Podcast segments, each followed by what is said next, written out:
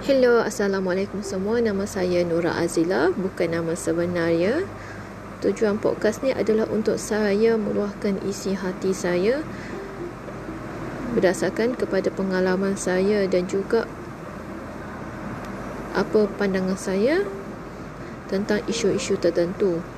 Mainly kesilapan-kesilapan yang saya buat dalam kehidupan seharian saya dan apa yang saya belajar daripada kesilapan itu. Okay, sekian terima kasih dan dan juga terima kasihlah kepada sesiapa yang sudi mendengar luahan saya.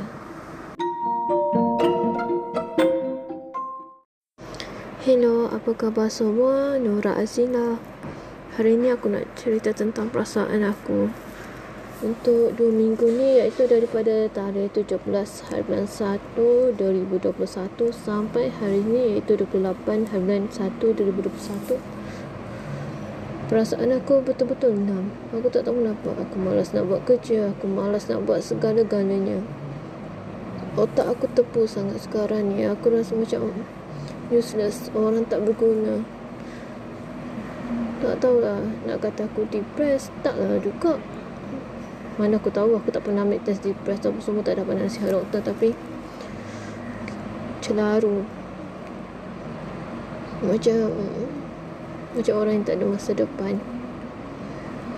Aku belajar tinggi-tinggi tapi tengok nasib aku sekarang ni. Terus sajalah